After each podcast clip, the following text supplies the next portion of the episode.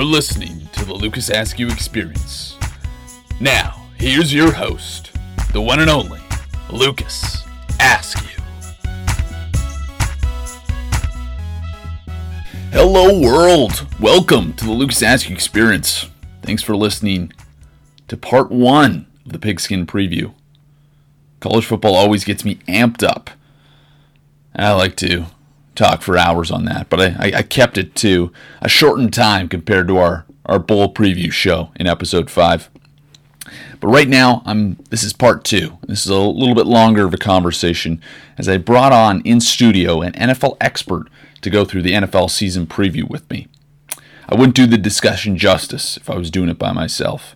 And as you can see, I needed all the help I could get as we actually live drafted a team for me for my fantasy football league. Before we dive into this conversation, let's show some appreciation to this week's LAE sponsor.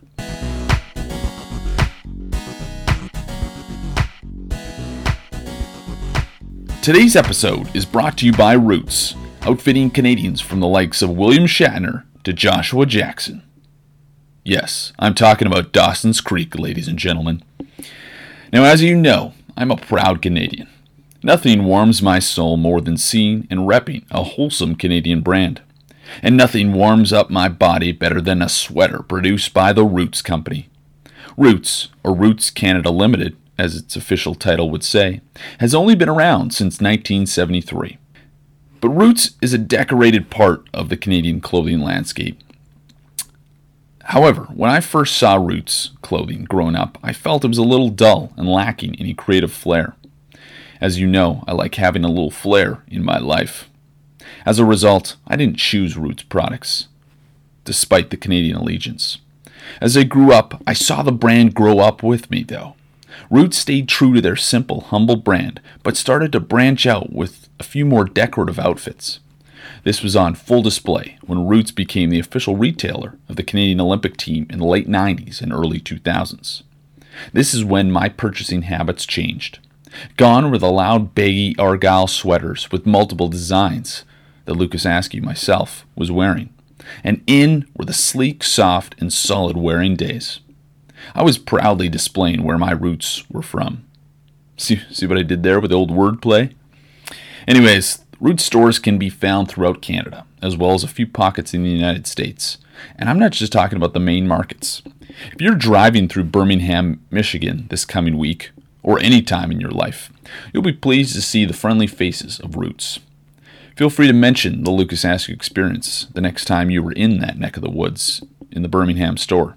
Shirley, the manager there in Birmingham, Michigan, is a delight, and she will make sure you are properly taken care of with some discounted wear.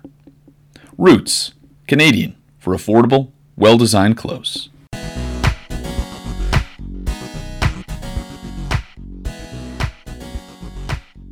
Welcome back to the Lucas Askew Experience. Today I'm pleased to be joined by one of the most integral members of America's team. Yes, that's right. I'm talking about the Dallas Cowboys organization. He's starting his fourth season with the team and been through a couple years prior to last year when the team really resurged to their 13 and 3 dominating season. No, I'm not talking about Dak Prescott. I'm talking about Mr. Nate Riley. Welcome to Lucas Askew Experience, Nate. I uh, I don't know where else I'd rather spend a Sunday, especially when you're calling me uh, an integral piece as opposed to integral. But uh, far be it for me to, you know, correct a Canadian on proper English. Hey, you know, I like to really put the emphasis on on certain syllables that uh, that bring the listener to to the forefront. So um, you're right. That is the Canadian dialect that I'm bringing out, and as we go on this conversation, you'll probably hear more Canadian euphemisms uh, as we go. So I, I, hope you're along for the ride. I'm all in on that. Um, so for, for, the listeners that uh, that aren't familiar, Nate and I uh, actually met in beautiful Milwaukee, Wisconsin, or more accurately, New Berlin, Wisconsin, the the famous suburb of Milwaukee. Uh, we we worked together at a consulting company called GMR Marketing, and Nate uh, charted a, a, different path. I went to San Francisco Nate took his talents down to uh, to Dallas and uh, has been with the Cowboys ever since. So we wanted to bring him on the show for this pigskin preview, uh, and we're focusing on the NFL. You are our NFL expert, Nate. So I hope that you uh, assume the role of Adam Schefter uh, throughout this entire call and give our listeners some breaking news, insider tips uh, that can help them not only in their fantasy season but just throughout the entire NFL season. I used to uh, once upon a time after I've had a few pops, uh, been able to remember to get his cadence down. Adam Schefter, that is, uh, just right. But you know, I don't think I'm quite there tonight. But uh, I'll give you the best insight I got. Okay. Well, uh, well, maybe as the conversation goes, you could uh, kind of build up that cadence. Um, if you want to go a little Chris Mortensen, I know he's not as as high profile, but uh, um, e- either one will do. So I wanted to, to start off first of all to the uh, to the listeners out there. I'm actually also live drafting my fantasy football team, so you'll be hearing some interjections throughout the course of this conversation. We'll be making picks live. Uh, Nate's going to give me some some advice of who I should go with. Um, I actually do have the first pick in my draft, uh, so that will be a fun one. Um, so just if you hear some random noises in the background, that is the uh, the bell reminding me to make picks for this uh, fantasy football draft. But we'll start off with uh, outlook of the season. The the Patriots coming back as uh, your Super Bowl champions. The ageless one, Tom Brady, um, decided to go over to Asia to to pitch his Tom Brady brand TB12. Um, we'll see if the the Patriots can continue their success uh, this season. Will the Falcons uh, come back after a, an excruciating 28 to 3 uh, debacle in the Super Bowl. Um, but I wanted to start off with some some surprise teams, Nate, um, that you're looking forward to either make that leap or take that next step in their overall development uh, this season. Yeah, well, I think uh, there's been a number of teams that uh, have definitely improved themselves uh, via the draft. I think the Redskins definitely improved themselves. I don't think they're going to jump up and, and bite the uh, Cowboys or Giants by any means, but you know, I think the the sexy team to say for people, I think, is Jacksonville Jaguars, but they still don't have a quarterback. Um, there's there's a couple teams that stand out to me, and I think um, are based on either you know their schedule or you know the division they're in. I really think that the uh, see, I think I have the Raiders and the Cowboys Super Bowl, so I don't know if I ruined a future question, but okay, well, I, I, also, I, also, think the, I also think the Chargers uh, are, are have the potential to have a strong season. They get a couple players back from um, from injuries, but for something about the Chargers gets me excited this year. I also think the Titans are going to take another step forward. I think Mariota, Marco Murray, Derrick Henry. I, there's something going on in Nashville that I just I got a funny feeling could uh, could be pretty good because I think there's just a lot of mediocrity in, in, in both sides of the league, and I think that there's just got to be someone that steps up, and I feel like those people, are some of those young talents in the league, um, assuming they stay healthy, um, are going to be the ones that, that deliver that that next step. Now, do you do you believe that it's mediocrity or is it parity that that teams are through the draft, through the free agency, that teams are just more well balanced um, as a league? Because I think I would say the the quality of product might have diminished a little bit, um, but I do see just more parity across the board. Yes, you have your bottom feeders, uh, New York Jets. I'm I'm calling you out. I think there there's just more teams that that have a legit chance of making the playoffs, but I still would believe that there really is only four or five teams that are Super Bowl worthy teams. It provides parity across the board, um, and then your upper echelon teams that can really um, obviously win the championship. Yeah, I, I definitely agree with that. I do think there is more teams that can have an, can honestly sit and look somebody in the face and say, we've got a real chance of making the playoffs. But I think that there's also a giant cliff there after there's that those teams can say that and just falls into a bottomless pit. I think the lower end of the league is really, really low. I think that's just honestly quarterback play. I mean, we we see it every year in the NFL. If you don't have a competent quarterback, I mean, you're just you're just going to be garbage. I mean, there's like I, I I don't know what the Vegas over under would be if you had said what the win total is between the uh, the 49ers, the Jets, and the Rams, but I can't think it would be double digits. So I, I look at some of those teams that you're going into the season actually having just literally no prayer. But I think that's what's exciting about the NFL, and I think you know the NHL has that a little bit too, but you know, you know there's not necessarily. I mean, there, you have the Patriots and some of your other perennial teams that are making the playoffs, but I, I really do think there's a lot of teams in the middle that you know say that they have a legitimate shot. You have you know Tampa who's shown that they could be good and shown that they can be bad at the same time. You've got um, you know the Cowboys who were knocking on the door last year, the Giants who, despite Eli Manning, continue to win games. Uh, the Raiders who have a bright future. The Texans have shown um, some stuff here in the last couple of years.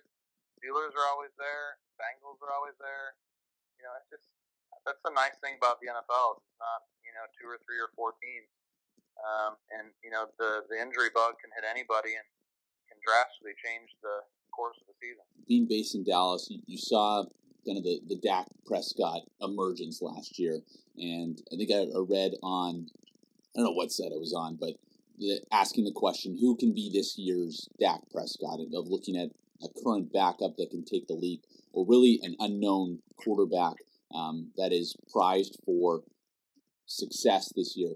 I don't necessarily think there's another Dak Prescott waiting in the wings, um, but do you have anyone that you see that, that could emerge um, from the, the clutter of middle tier QBs and be a higher up, higher echelon QB that can maybe take his team uh, a little bit further this season?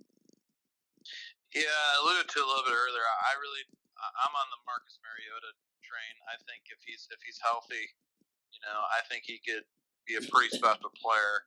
Um, obviously, he's he's in a, he's not a rookie anymore. So if you're looking for a rookie example, you know, I think that DeShone Kizer has shown a little bit preseason, but let's be serious, he plays for the Browns.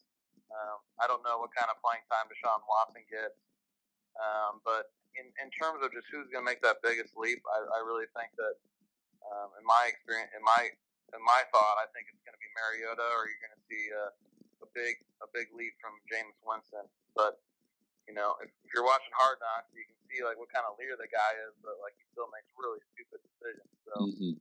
um, I I think Tampa's a really sexy team to hop on board with, but um, for me, I, I, I'm leaning more towards Mariota. I really am. I think it just depends on those two teams' defenses to, to see how far they go. I think I think Tampa probably has the better of the two of those, but that remains to be seen. Now, I, I would be remiss to uh, to not bring up, and you you mentioned the team a little bit earlier, um, of who I see as a surprise team. Um, they've, they've won the past couple off seasons. I think it's now time. Hopefully, they can they can put it into production in in season. I'm talking about the Jacksonville Jaguars.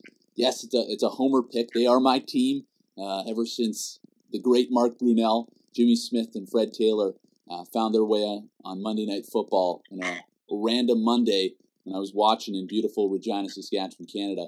I've, I've been on the bandwagon since, um, and I, I do believe not just because it's a homer pick. Um, I, I, think they've they've positioned themselves a little bit better um, for future success. I, like the Leonard Fournette pick.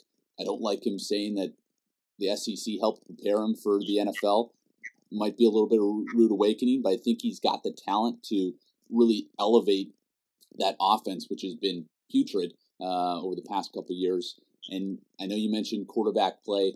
I still think Blake Bortles has a shot. Like I, I really, maybe uh, I'm just naive and crazy, and I really liked Mortal Kombat, the game, when I was growing up. But I believe in Mortal Kombat. I think he, I think he's got, he's got the tools um, to at least be a, a middle of the road uh, quarterback and can bring them out of this 3 and 13, 4 and 12 doldrum uh, they've been living in the past couple years. I like Jacksonville to take a leap, maybe an 8 and 8, maybe a 9 and 7 season. I don't know if you, you agree or disagree, but watch out for the Jacksonville Jaguars, who I still believe will be. Uh, I, I have a bet on this that before they move to London, which we know is going to come eventually, they will win the Super Bowl. Uh, hey, look, I'm all about the, the Jaguars and the steps that they've taken in the off seasons the last couple years, but they just haven't made the necessary moves to get themselves to be legitimate contenders. I mean, I'm not saying that Tony Romo ends up being healthy for 16 weeks, but I mean, don't you call Tony Romo when when he moved on and try to offer him as much as you possibly can? I mean, there's some weapons on that team Allen Robinson, you know, Marquise Lee. Uh, you know, I'm a, I think Dede Westbrook could be a nice fantasy sleeper this year. Should he get the right playing time? Fournette and Chris Ivory, T.J. Yeldon, three solid backs. They don't really have much of an offensive line. Mm-hmm. I would actually be willing to bet that you probably couldn't name one offensive lineman on their team. That would be correct. Okay. I mean, they're just they're just they just they just they have some good skill position players. They have a couple guys on the defensive side. They overpaid AJ Bouye to come over Houston. Uh, we know the, how much money they spent on Calais Campbell, Malik Jackson the last two years. Mm-hmm. Myles, Jack, Paul Posluszny settled in. Uh, stole Barry Church in Dallas. They have some players, but you can't win unless you have a quarterback. And Blake Bortles is your Vegas leader to throw the most interceptions in uh, 2017. And I'll be honest with you, I don't think I think by week six Brandon Allen's playing. I, I just, or I'm sorry, Brandon Allen or Chad Henne, one or the other. Mm-hmm. Um, I, I just I just don't see how I just, I just don't see any way that Bortles hangs on to the to the job and protects the ball. I just I just don't see it. Okay, well, uh, I'm, I'm making a, a mark right now to uh, to give you a call in week six, and and hopefully it's a, it's a call to let you know that the Jaguars are four and two and, and riding high. Um, but potentially it could be that they're zero oh and six, and uh, your prophecy is right that Bortles is on the bench. So uh, I guess we'll have to stay tuned to find out. Yeah, absolutely. You know what? The, it's not like in their division; it's necessarily impossible to win. I mean, I don't. I think you get to nine nine wins in that division, you're, you're in it. Obviously, you are uh, you're a member of uh, the Dallas Cowboys franchise looking ahead at, uh, this season, coming off the, the strong 13 3 uh, regular season, tough loss to the, the Packers in the postseason last year. What's what's the mood like around the, the team right now, and, and kind of where do you see the, the Cowboys uh, this particular season? Well, I think they'll be right back in the thick of it, certainly in the division. Um, you know, right now, and I was when the schedule came out and kind of seeing how things fell, I I had them nine and seven. I have them ten and six right now, and probably uh, right there with the Giants of the division. I think that you know the interesting thing about the Cowboys is, despite you know probably being without Zeke Elliott for six games, um, you know we have some pretty pretty productive backs in Alfred Morris and Darren McFadden who have shown that uh, when when given the opportunity, especially behind this offensive line, you know they can go for five and six yards a pop, which is which is pretty impressive. Um, you know, we we have the core players uh, on the offensive side back. Um, you know, Jason Witten is reliable as ever for Dak. Cole Beasley, I think, is going to see um, a number of targets again this year. I think he had uh, just short of 100, which is the most he's ever seen. I just think it comes down to you know what it's come down to the last few years. I think, and it's really you know defensive line play. And I think for for, from my perspective, you know, it's just who's going to put pressure on the opposing quarterback.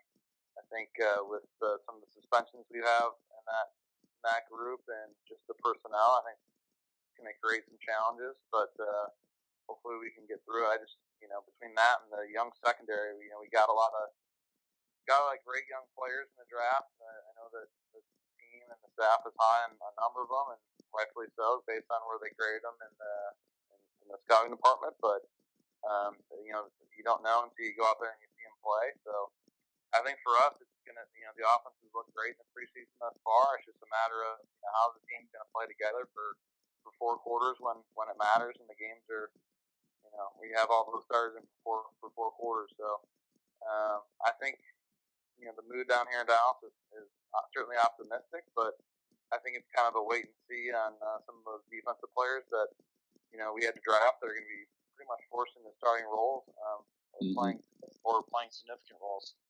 Uh, the talent, the talent's there, and you know, it's just a matter of making sure they all come together. Mm-hmm. Appreciate the the in depth breakdown, uh, position by position, and obviously you you alluded to it earlier. You do like the Cowboys uh, in your potential, um, at least making it to the Super Bowl against the Raiders. Do you like them lifting the Lombardi Trophy, or uh, what is your what does your gut say in terms of that that final outcome? Yeah, I think I mean, I it's it's a homer play, but yeah, I, I like to see the Cowboys raising the trophy. I mean, you see some of these teams that have had success in the past, in the Super Bowl. You, know, you look at your Colin Kaepernick when he was his rookie in his rookie deal, Russell Wilson. Um, a few other examples, but um, I just feel like that offensive line is such a key component. Um, you know, assuming all stay healthy, I, I really do think there's a really great chance that you know they're that we're in the game. Uh, you look across the NFC, and there's not a, there's not a lot of teams that scare me. Um, certainly, the Falcons are a great team. I would have loved to have taken the opportunity to play them, um, having beaten the Packers. But you know, I think the Packers have regressed from the defensive side of the ball, so uh, I don't see why any reason why we're not uh, a number one uh, seed in the uh, NFC to be in the, the Super Bowl. So I'd love to say, yeah, I think it, I think it'd be uh, an awesome experience, but I think it's, I think it's tough to beat. You know, some of the talent that we have on that side of the ball. When you look at look at it on paper, it's just a matter of you know making it happen on the field. Mm-hmm. I I will d- disagree in the overall uh, Super Bowl pick. I would expect nothing less. You, you know, um, I am going with the the previous trajectory, similar to the, the Peyton Manning year two years ago, where he was riding off into the sunset, winning the Super Bowl. I believe this is Carson Palmer's last year um, with the Arizona Cardinals. And I don't know, there, there's something about this team, partly because, fun fact for you, they're the unofficial uh, team of this of the, the province of Saskatchewan. Phoenix is a, is a hot destination for winter travelers in Saskatchewan, so many people travel down there for uh, for games throughout the season. So there's there's definitely Cardinals Nation uh, up in Regina, Saskatchewan. But I I, I think they they've had the, the tools and talent uh, on both sides of the ball. The the defense has been just lethal. I would say over the past three four years. Carson Palmer, yes, he, he has been a little bit injury prone, but I think if you can patchwork the the offensive line. Larry Fitzgerald still is the the ageless one, and obviously David Johnson, who potentially could be my first pick in the fantasy football draft. I, we'll have to find out. Um, but I, I, I, think they, they have enough talent. Um, and you, you mentioned the, the NFC.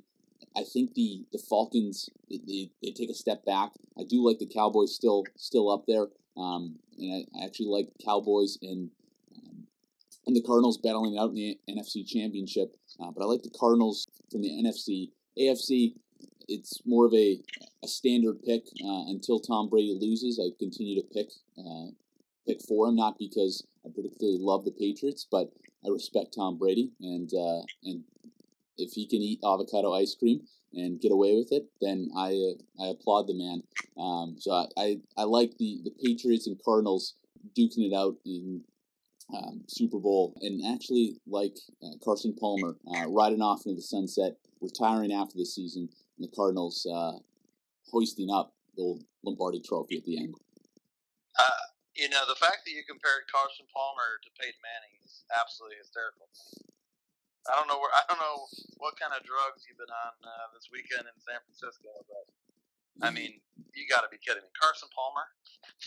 He has the skills. He, he puts up quality numbers. Yes, he's is a little bit more injury prone, but I, I think he he has the the moxie um, and the grit that Peyton Manning showed his, his final year to get the team to the Super Bowl, and ultimately their defense won them uh, that championship.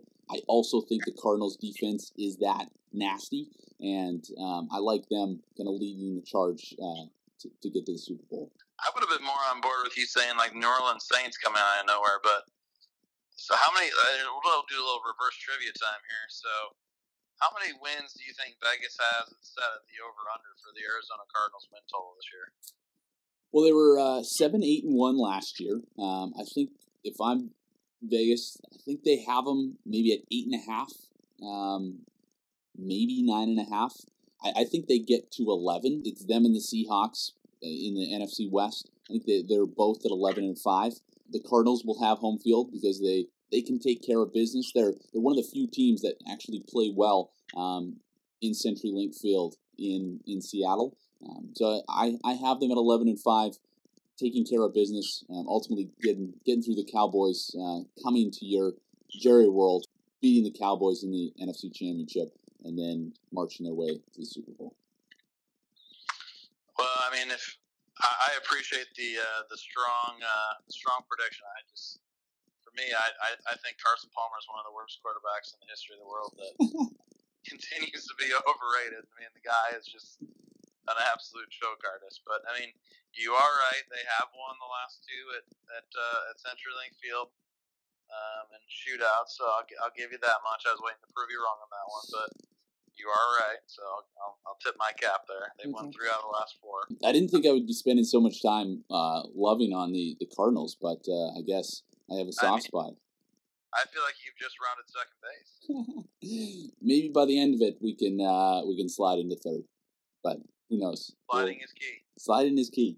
Um, I, I did want to to pivot a little bit. I would love your perspective because th- this is a topic that I actually get very heated on. So um, you might have to, to bring me down a couple octaves. But the Tony Romo transition from quarterback to backup quarterback to uh, the number one uh, color guy at the in the CBS booth, uh, pairing with old Jim Nantz. Hello, friends. Hello, um, friends. But I'll, I'll, I'll give you my perspective first, uh, and I'd love to hear yours next. But um, you know, I, I think Tony Romo, a well well spoken individual. I think he's got charisma and that personality that you want in a in a color guy. And I've got no no qualms with him jumping from the playing field into the booth. I do have problems with uh, with giving him the the number one gig at CBS, the top billing in all of NFL. Uh, just given the the that CBS has the the Super Bowl every three years. Um, I just I, I feel as a aspiring broadcaster, I like to see people earn their stripes, and I, I don't feel that him just being on the sidelines and, and being a charismatic figure should be worthy enough to give the, the top billing uh, of that job. I'm not defending. Um, I, am blinking on uh, Jim. Nantz. Who, who's Jim Nantz's partner?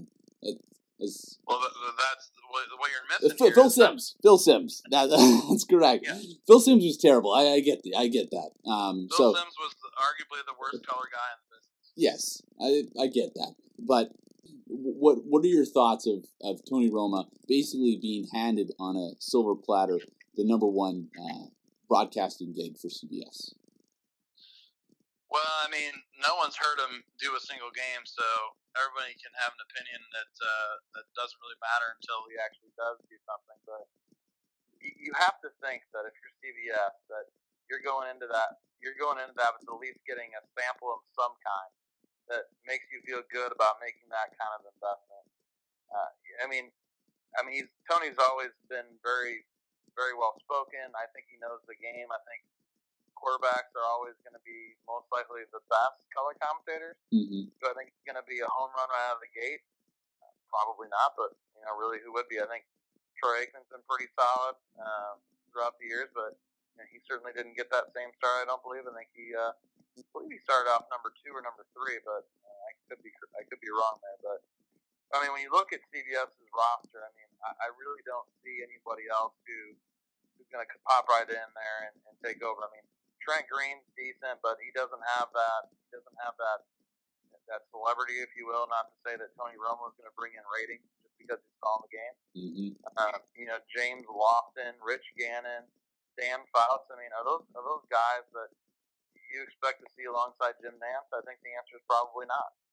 Um, you know, I think that there had to be something there that um, that they not only saw as a markable, but b like that he's not going to be a train wreck. And you know, from what you hear from the people that you know, the people that know Tony is that they think he's going to be great. I mean, the local uh, the local radio stations have made this a, a, a fun topic here the last week or so, and you know, I think that those folks spend more time with him than most people. Do I think it's right that necessarily goes to the number one spot and doesn't have to necessarily quote unquote earn his keep? Yeah, it's a little weird, but you know, if him and Jim Nantz have a good relationship, only going to increase the uh, likelihood of a good broadcast, which I, I, don't think I'm surprising anybody here to say by saying uh, you know a lot of these announcers pairings are, are pretty much just absolute crap. You make a logical argument there, especially with the CBS does not have the deepest bench. You want your your number one pairing kind of a little bit more um, a little more big time. Obviously, like Cris Collinsworth has, has the, the name recognition. I think part of it was uh, I would have loved to just see him in some sort of preseason action more frequently, um, even throughout like June and July, just getting reps in uh, at different places, just to more justify that. It's frustrating to paint that picture to whether it be aspiring broadcasters out there. You know what? Yes, you you, you can put in the hard work, but there's likely a better option, um, whether it be a former player or, former coach, um, that's always going to be ahead of you in the, pecking order. And I know play by play and color commentary aren't the exact same roles, but I think the um, the image that you're portraying is similar. Um, so I think that's where that's where I got a little little jaded at at that fact. We'll see come uh, week one whether he, he has the chops, and even if he's a little bit rusty, you do have arguably uh, one of the best uh, play-by-play guys uh, across sport uh, in Jim Nantz that will likely be carrying oh, yeah. most of the broadcast, anyways. Yeah, he's going to carry most of it regardless, and you know he's going to have his little carny little fap, but that's what makes Jim Nantz Jim Nantz. He's always uh, he's always making the moment a little bit more special than it may be, but but you know that's that's better than the that's better than what else CBS is trotting out there. I mean, if you look at the roster between CBS and Fox, Fox has legitimate talent, like in their number four, number five spots. CBS just has a bunch of trash. Like this is bad. I'm just going through some of the assignments, and they're they're just bad. I mean, my God. Outside my fellow Loras College Duhawk, Greg Gumbel, Trent Green, I don't, I don't know that CBS has much outside of uh, Nantz, Romo, and Kevin Harlan. There, there are other guys that are bad. Do, do you think it's because they're uh, Fox is investing more in their broadcasting talent, or that just CBS has a multitude of other sports that they are funding with other broadcasters and can only do so much with their NFL? It's a great question. I think Fox as a whole, um, despite FS1 being a, a, giant failure with Skip Bayless and, and uh, Shannon Sharpe, um, don't get me started on that train. But uh, you know, if you look at some of these guys, I mean, Fox just does, has done a really nice job with getting play-by-play guys that are just really good at their craft. I mean, when you're, you know, your two, three, four guys are uh, Kevin Burkhardt, Thom Brennaman, Kenny Albert. I mean, you're you're backing those guys up with quality, you know, uh, color guys like Moose Johnston and uh, Chris Spiel. I, I'm a big Chris Spielman fan. Uh, I didn't even know he was going to Fox this year because he's always been like on ESPN with, with college. But in Troy, I mean, he's, he's had some he's had some really quality guys on both sides that you know that, that know that know play by play and that actually know football. Hmm. Um, and can speak it, you know, to a crowd and, and not come off ridiculous. But in any case, just uh, something that grinds my gears is, you know, you, you watch what football I do get to watch on Sundays when the Cowboys aren't down. And usually, you know, I just want to get to the red zone and hop around because I usually can't take in some of these announcers for more than five or ten minutes. So it, it's six thirty, and I I got into my I, I figured out what my password was, and I don't have the correct Adobe Flash. So I will be auto picking this, this, this first pick um, that I have in one minute. So if I, ha- I, I have one minute, who should I put up um, to auto pick for me? David Johnson, Antonio Brown, or Le- Le- Le'Veon Bell? Well, I think there's a lot of prerequisite questions I'd use usually ask, but for any really league, especially if it's a PPR league, you know, I think your first your, your first pick really has to be David Johnson or Le'Veon Bell. David Johnson being uh, the safe of the two, just because Le'Veon uh, is holding out still, and you don't know if that's going to affect you um, for a week or two. So, really think that you got to go David Johnson. Look at that! I uh, I I, I got in. There we go, David for Johnson. For, for, a gentleman working in the uh, Silicon Valley. It's really uh, really disappointing that uh, your PC isn't up to uh, up to up to snuff. No, it's uh, yeah. You you would think that I I use Adobe Flash more often, but I think it said I was on version nine and they were requiring it version eighteen. So I'm actually uh, a little bit behind the times, but that, that's neither here nor there. Sounds like you haven't been done, doing a whole lot of internet surfing lately. No, that, that that's true. You know, I'm this is uh this is my work computer. I'm I'm focused on the the, the job at hand, um, and and not not doing any of that other other extracurricular activities. That's a little surprising for you, but uh, I, I am I can say that I am very very proud of you. Pivoting back, actually, we, we missed this the, the question that when we were in the pre-production room before this uh, experience started, uh, we were talking about if, if we were Roger Goodell, what what changes will we make to the rules to the league? Um, and I'd love to kind of get your your thoughts of, of what you would do if you were a commissioner for the day. Yeah, I, I think you guys got to look at the overall product, and uh, I think it's overall it's strong. I think you know as you look about you look at growing the game and player safety. I think that you know I think that most people would like to say that you'd like to see some, some more player safety initiatives come into play, um, while you know not you know changing the changing the game um, necessarily. So you know you're not you're not, you know, it's the same game that people would always see, but just making sure that players are as safe as possible. Um, you know, from a rule standpoint and just an overall process, I really think that just the way that suspensions work are just ridiculous. And I think that the, you know, with certain people, you know, with with the Goodell and his his henchmen, you know, deciding when they're going to hand suspension down, and you know, they're going to take their time and maybe wait a year, or maybe they'll do it right away for this guy, but you know, they're going to kind of wait for somebody else. I think there needs to be some consistency and emergency and mm-hmm. you getting, getting to the bottom of of all the different situations that you have. I just I think that it's just it's just weird that each case is handled so differently, and it's you know like let's just get to the bottom of it and let's make a decision, let's move on. I think that's for me like one of the more frustrating things, and you know when you look at the at how the the fan experience is, you know if you're watching at home, uh, you know this is coming from a sponsorship guy, but there's just a lot of TV breaks, and I, I think that they really need to consider you know how that works and how that can be disruptive to the game and the fan experience on TV.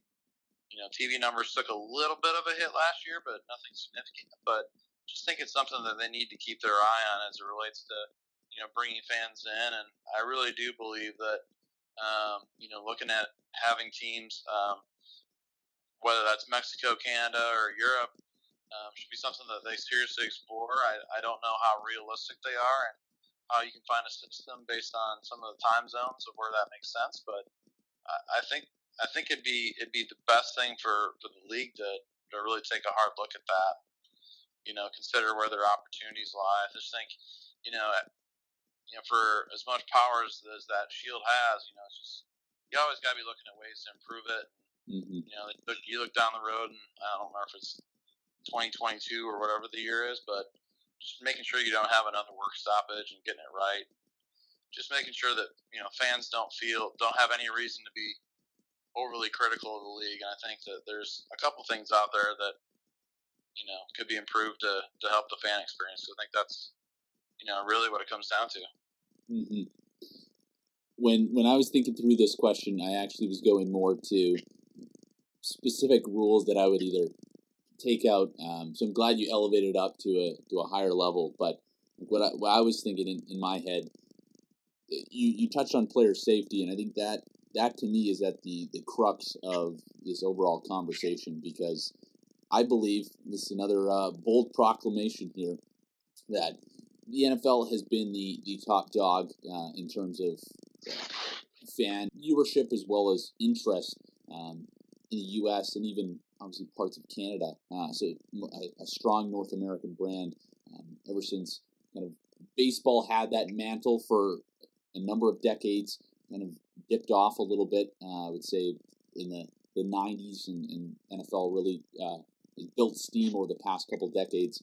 I think they still ride this high uh, for the next five to ten years, but creeping right behind them is uh, the National Basketball Association that I do feel that with um, just the the hesitancy for, for parents to put their kids into football and a little bit less in, in terms of kind of building those youth numbers and more people turning to even soccer, but basketball being a, a main driver.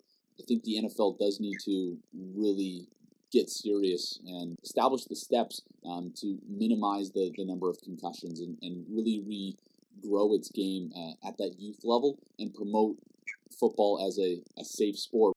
Unless it really changes its course in a, a very strong direction, um, I do think the NBA will continue to chip away um, in the next, I would say, 10 years more people will be watching the NBA than the NFL. Be forewarned uh, for all, all you listeners that expect the NFL to uh, continue to, to ride off uh, into the sunset.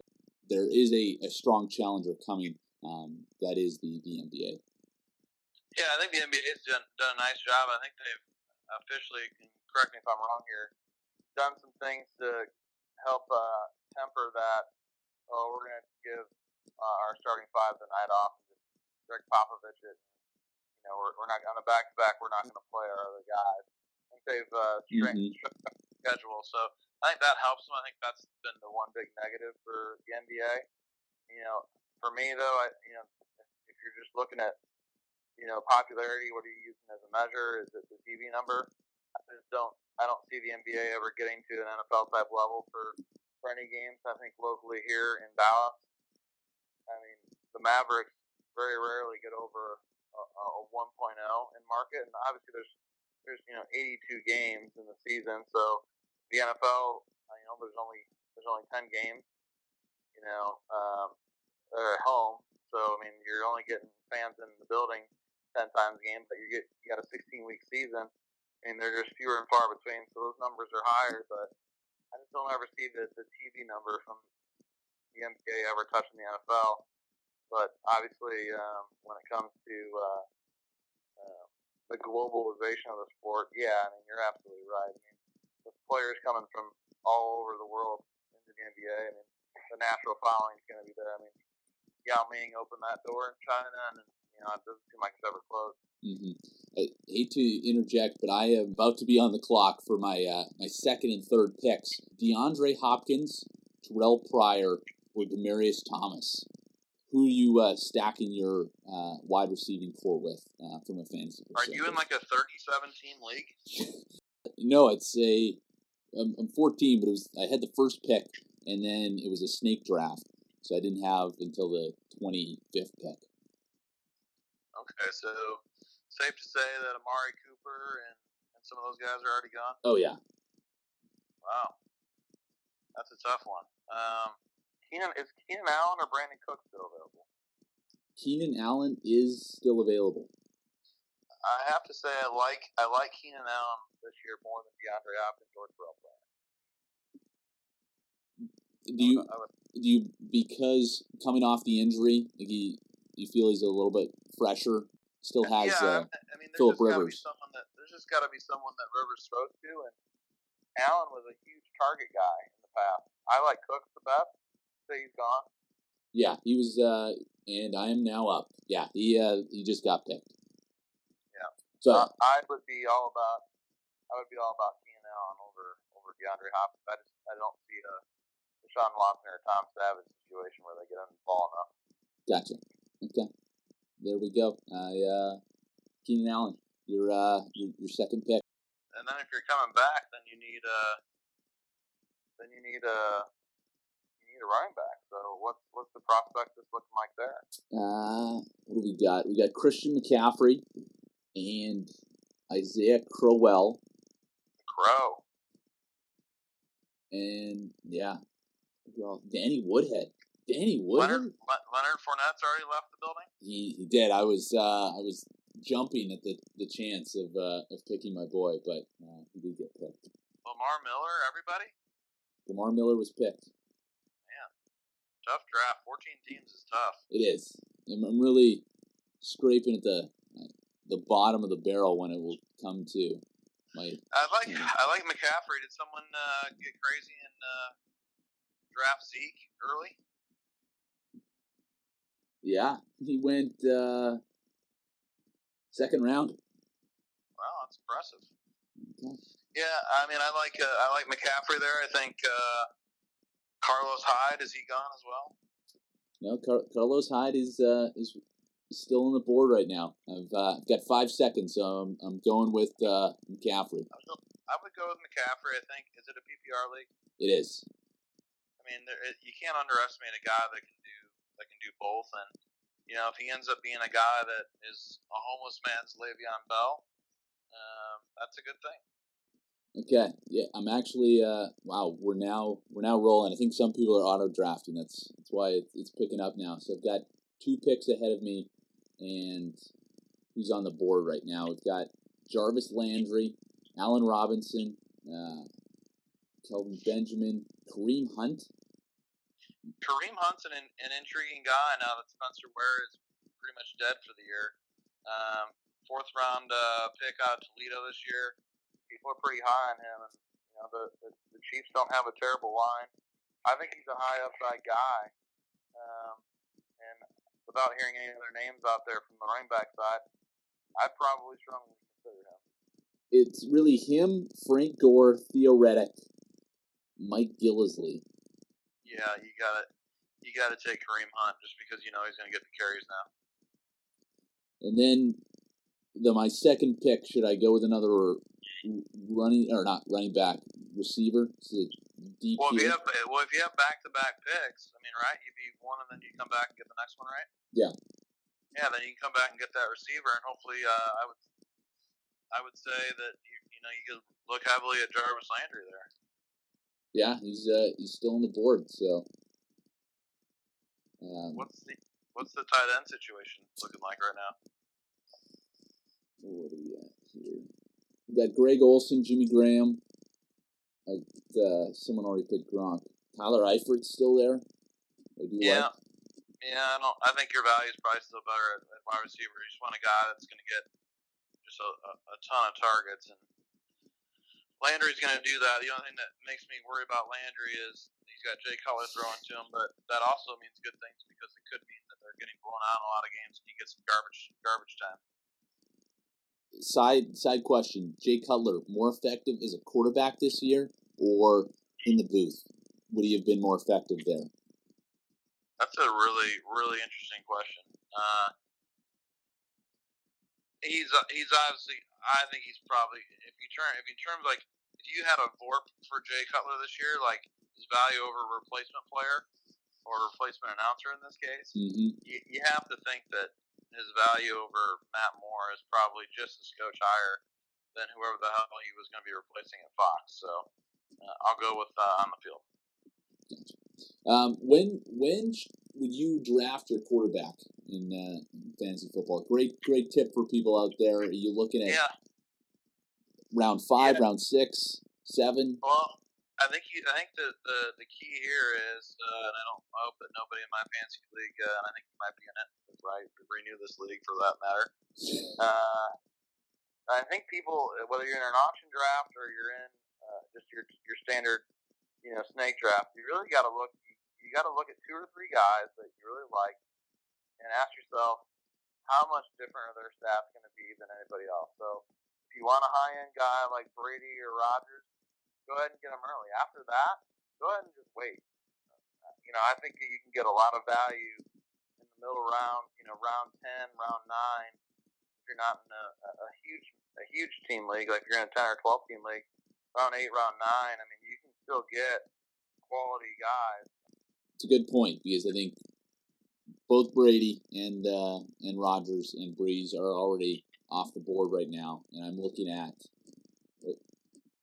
Matt Ryan, Russell Wilson, Cam Newton uh, in this next, next wave, and I've got a pick coming up, and uh, you're, you're doing a great job of filling time in between picks. So uh, kudos to you for uh, reading the cues well. But um, so you would suggest looking looking deep to go uh, another wider receiver or running back.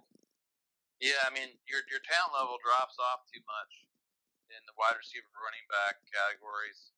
Um, and too quickly. I mean, you have guys that you know you, you, you go too late. You know, I mean, you're you're gonna have to start guys that are the third receiver on a, on a team, and you just can't afford to do that. So you know, there's you know 30, 30 plus NFL starting quarterbacks that are going to be drafted this year. You know, every well will be in the league this year. You know, probably twenty of those guys will be drafted. Yeah, I, I made made two picks. Um, one was actually my auto pick went went on uh, for my second pick, so it just picked automatically for me. So you can tell, Congratulations, yeah. congratulations on getting Zach Ertz. um, no, we uh, kind of a defensive player league.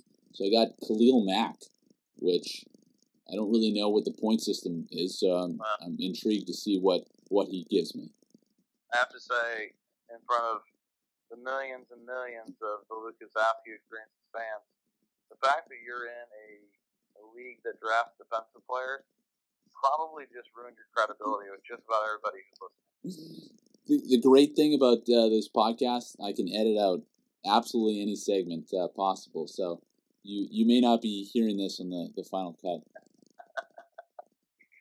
I mean that. I mean that's just embarrassing. Any- Anything else you want to talk about? I, I've been I've been asking all the questions, so uh, I want to give you the floor and make sure you uh, you have a voice as well. Anything else you want to talk about? Will we, will we have you catch up? How's life going?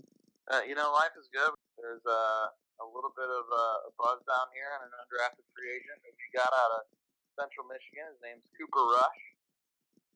I mean, talk about a, a pretty quality name there for Yeah. for some NFL drama, but he's, from what I can see, has overthrown uh, the beloved Kellen Moore of uh, Boise State. Oh, That number two job. Um, had a very has had a very Dak Prescott like preseason last year. I don't think they're the same player by any means, but came in thrown for a high uh, high accuracy completion percentage, and you know it was exciting to do that catch the fight um, after the game. But you know life is good here. How's being a married man? Why don't you tell the world how it is the, the first few weeks of your marriage?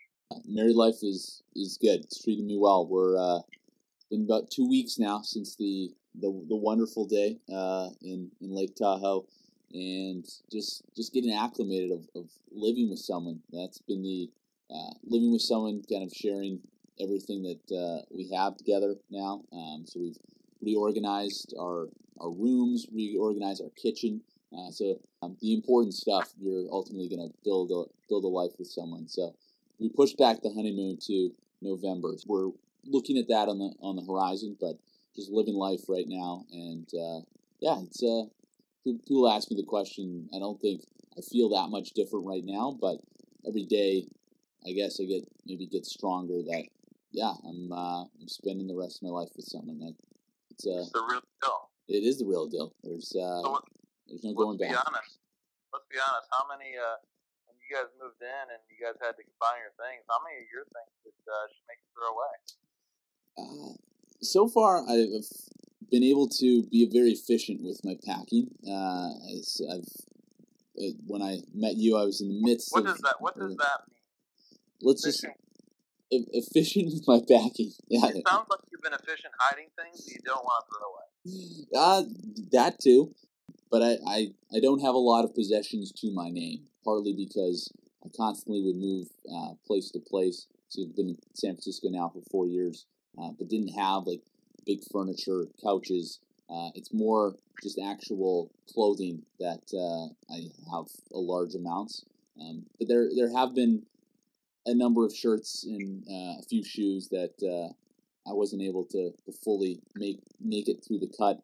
Um, but something like the the Kazakhstan shirt um, that that has stood the test of time, partly because it's a great shirt and it still fits. Final question I have for you um, is a very completely different uh, topic and aside, but when I bring on guests, I like to have them provide words of wisdom or advice for uh, whether it be the future, whether it be the current, uh, for all the listeners out there that can take it with them uh, as they're listening to you, your melodic voice on their morning commute or uh, wherever they are listening to their podcast. All right. Well, I would just say that you know, you just life's about relationships, and you got to put into relationships what you expect to get out of them, whether that's treating people the way you want to be treated, or uh, you know, really just making sure you're you're giving everybody your best version of yourself every day if you can. I think it's important, you know, at work or or in life in general. I think um, something I try to wake up and think about. And, um, you know, I think if you can make your best effort every day, I think it's uh, for me, and hopefully everybody else, it's the way to live life the happiest. So the deep question gets the deep answer. No, I, uh, I I appreciate the the deep response, and I think that's it's a good message for anyone out there. And if we we live by that message, this this world would, would be a happier place for sure. Nate, have greatly appreciated you coming on this pigskin preview edition. If I do win this league, I will be giving portion of the por- proceeds uh, your way. Well, let's be serious. Have you ever won a fantasy league?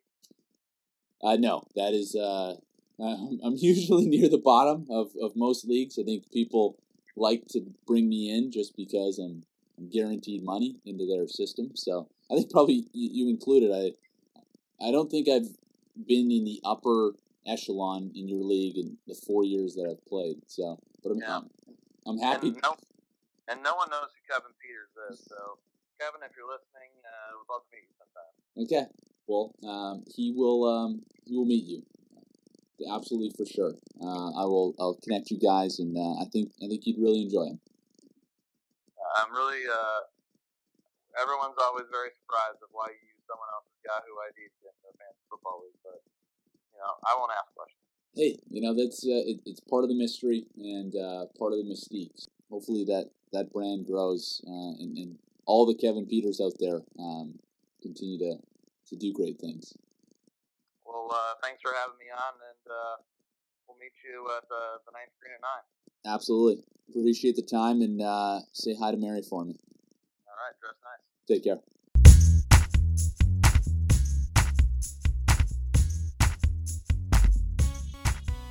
Thanks to Nate Riley for coming on the show and sharing your NFL expertise. I promise to give you a cut of any winnings I have on my fantasy football team this season. And also thanks to Roots for sponsoring today's podcast and outfitting my wardrobe with comfortable yet stylish clothes.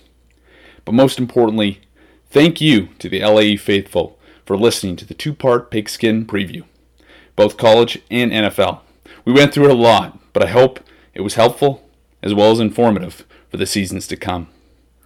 That's all for me for now. We'll be back in a few weeks with new episodes and new experiences to share. Until that next time, take care, talk soon, and God bless.